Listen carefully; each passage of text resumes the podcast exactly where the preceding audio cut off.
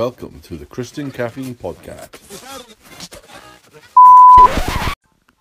So, we are back with episode 11 of the Christian Caffeine Podcast. Uh, what was meant to be a daily episodic program has fallen somewhat flat on its face a little bit, and to be honest, the truth for that, uh, behind that, is that we let this thing loose on the world before we were in a position to really commit to it, which is perhaps a, a sign of, although enthusiasm, which is a good thing, uh, a little bit of naivety as well in terms of what we were actually able to produce. So we're back on track, hopefully, um, kind of rebooting the whole thing. Previous episodes are still there because I think they're perfectly decent and valid things. Um, but yeah, we're starting again a little bit and uh, going for a, a, daily daily show here now. Um, so hopefully that will happen. Hopefully we will be able to consistently deliver on that. I really hope you're going to get something from it. We've just launched our Instagram and Twitter and Medium.com accounts, and we're putting content up there. Obviously, content on the podcast is going to be central to so much of what we do. So, hopefully, you're enjoying this. If you found us through social media, fantastic. If you didn't, go check us out on Instagram and on Twitter. Just search for Christian Caffeine. I'm sure you'll find us soon enough. And uh, yeah, I suppose we should get into the episode actually. Um, I wrote an article for medium.com it was titled, I'll just tell you, Remembering the God at the End of the Gospel. Um, I really enjoyed writing it. It was, uh, I'm really quite rough at writing. I used to be very kind of practiced and stuff, but this is a very rough, around the edges kind of piece. But uh, I put it in there, I've published it anyway, and uh, I, I really think there's some valid, good, valid points within it. So, what I wanted to do was to kind of go through that article for you in this podcast episode. So, if you've not had a chance to read it on medium.com, and I can tell you right now, nobody has yet, but it's only been up there a little while. so, uh, chances are you won't have read it. Um, certainly not at this point. So um, hopefully you get something from this uh, as we as we go through. I think it's like I said, some some really kind of key points here for Christians to watch out for and to uh, to mark their, their living by. So I won't talk too much more about it. I'll jump right into the, the meat of the episode just now. I will, as uh, as become tradition, I'm going to play a stupid little jingle before we get to it, so you hear the music, and then we'll jump right on in to the meat of today's episode.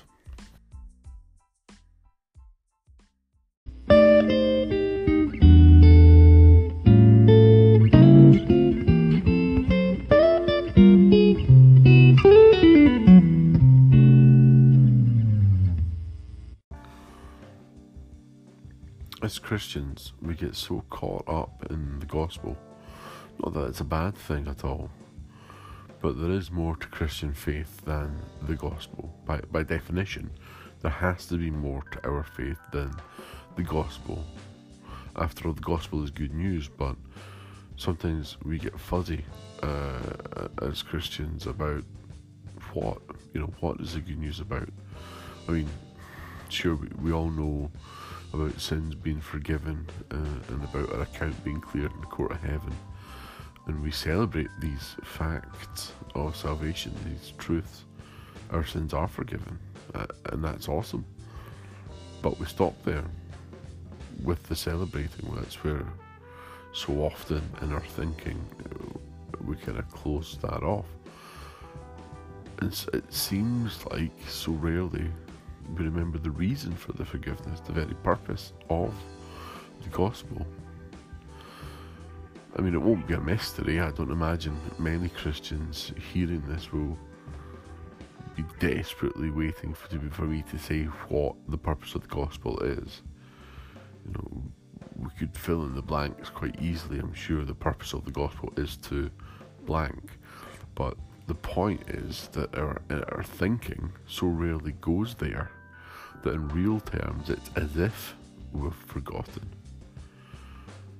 I should say, of course, God is the purpose behind the gospel. The good news is that through Jesus our sins are forgiven in order that those sins could not get in the way of our relationship with God. Our account is cleared in the court of heaven so that those entirely justifiable charges would no longer get in our way of our relationship with God. This might sound like I'm arguing over semantics a little bit, but there's a real and valid point that needs to be made and that we need to be aware of as Christians. When we lose the in order to draw closer to God part of the gospel, a really concerning thing can happen. We become very self centered. We turn the gospel message towards our favourite topic of conversation, which is typically ourselves.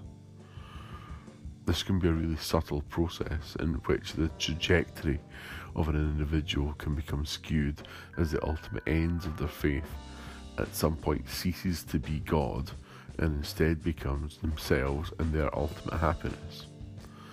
Faith can become all about us when we lose sight of the God at the end of the gospel.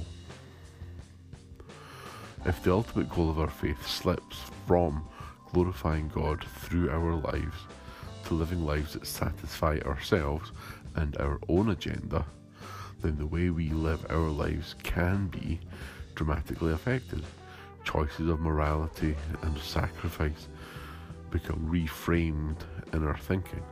Our ability to give of ourselves becomes lessened since the agenda behind our faith no longer supports the idea that faith should cost us something, but rather that it should bring us something. It's a toxic way to be in the world, yet so many of us can fall into this. That being said, most of those who are affected by this thinking are entirely unaware of the problem at all. It's a subconscious shift in our thinking. You'd be hard pushed to find a single Christian who would freely admit that the purpose of their faith was all about them. Although I'm sure there are such Christians, they are by far and away a minority. Those who suffer from this theological narcissism are entirely blind to it. I also want to stress that this is an easy mistake to make. Any of us can stray into this territory. We need to constantly be on guard against this kind of thinking, keeping ourselves in check and holding ourselves and those closest to us accountable. As with any subconscious pattern of thought, though, it only really demonstrates itself through our actions. Therefore, it's our actions that we must look in order to ensure proper thinking. The old school Christians had names for this stuff. The names have kind of gone out of fashion, but I think it can help us remember to remember these kind of things. Orthopraxy is the process of right living in accordance with the tenets of our faith. That's what the word means. Orthopraxy. It can only be achieved through, and, and this word might be a little bit more familiar, uh, it can only be achieved through orthodoxy, which is the process of right thinking in accordance with the tenets of our faith. In other words, orthopraxy is the demonstration of orthodoxy. Right living is the demonstration of right thinking, if you see what I mean. I think I best heard this broken down by the lead singer from Casting Crowns, Mark Hall, when he said, You can say what you think, but you live out what you believe. So you can see you can say any words that you want. You can say, I care about the poor, or I don't believe in violence in any form, or I think it's wrong to eat meat, or whatever. Anything at all. But it's only through your actions that you can see what the person who said those statements actually believes. So if someone were to say that they cared about the poor, yet in their actions there was no actual demonstration of this, then it would be fair to say that they don't actually care about the poor.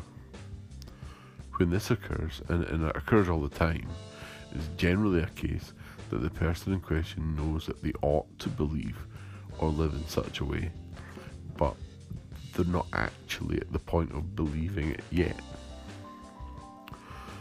If you're able to self identify or have another identify this within you, then correction is actually fairly simple. That's not to say that it's going to be easy, but it is straightforward. By reframing the situation with the wider context of how can the situation bring glory to God through my actions, a more orthopraxic route may be quickly assessed. Sadly, it's my experience that such routes are the hardest to take, especially when you're taking the first steps in self correction. As I said, it's, it's a simple process to think about what actions would bring glory to God and then make a decision to do them, but it's not always an easy one.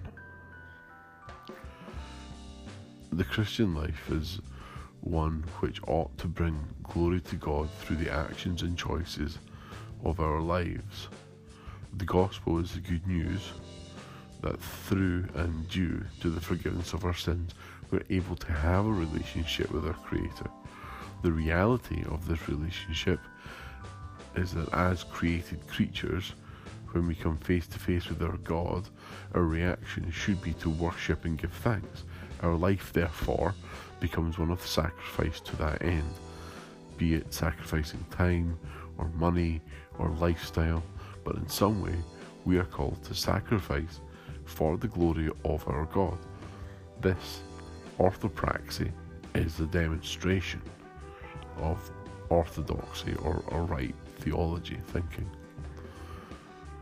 But don't get this confused. See, this is not some poorly hidden message of salvation by works, but quite the opposite. Your actions do not save you, but they're a clear demonstration of the faith that can save you.